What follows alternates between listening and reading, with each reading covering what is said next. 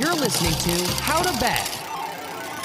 Hey everyone, it's Trey Wright with the How to Bet team, where we teach you how to bet, where to bet it, and who to bet on. Today, we're going to talk about betting the total over or under on rounds in a boxing match. This has nothing to do with who wins the fight. Instead, you are betting on whether the fight will last longer or shorter than the number of rounds set by the bookmakers. Here's an example from a boxing match. For a 12 round fight, the over under is set at 2.5 rounds. If the fight ends in round 2, the underside wins. If the fight ends in round 3 or beyond, then the over 2.5 wins.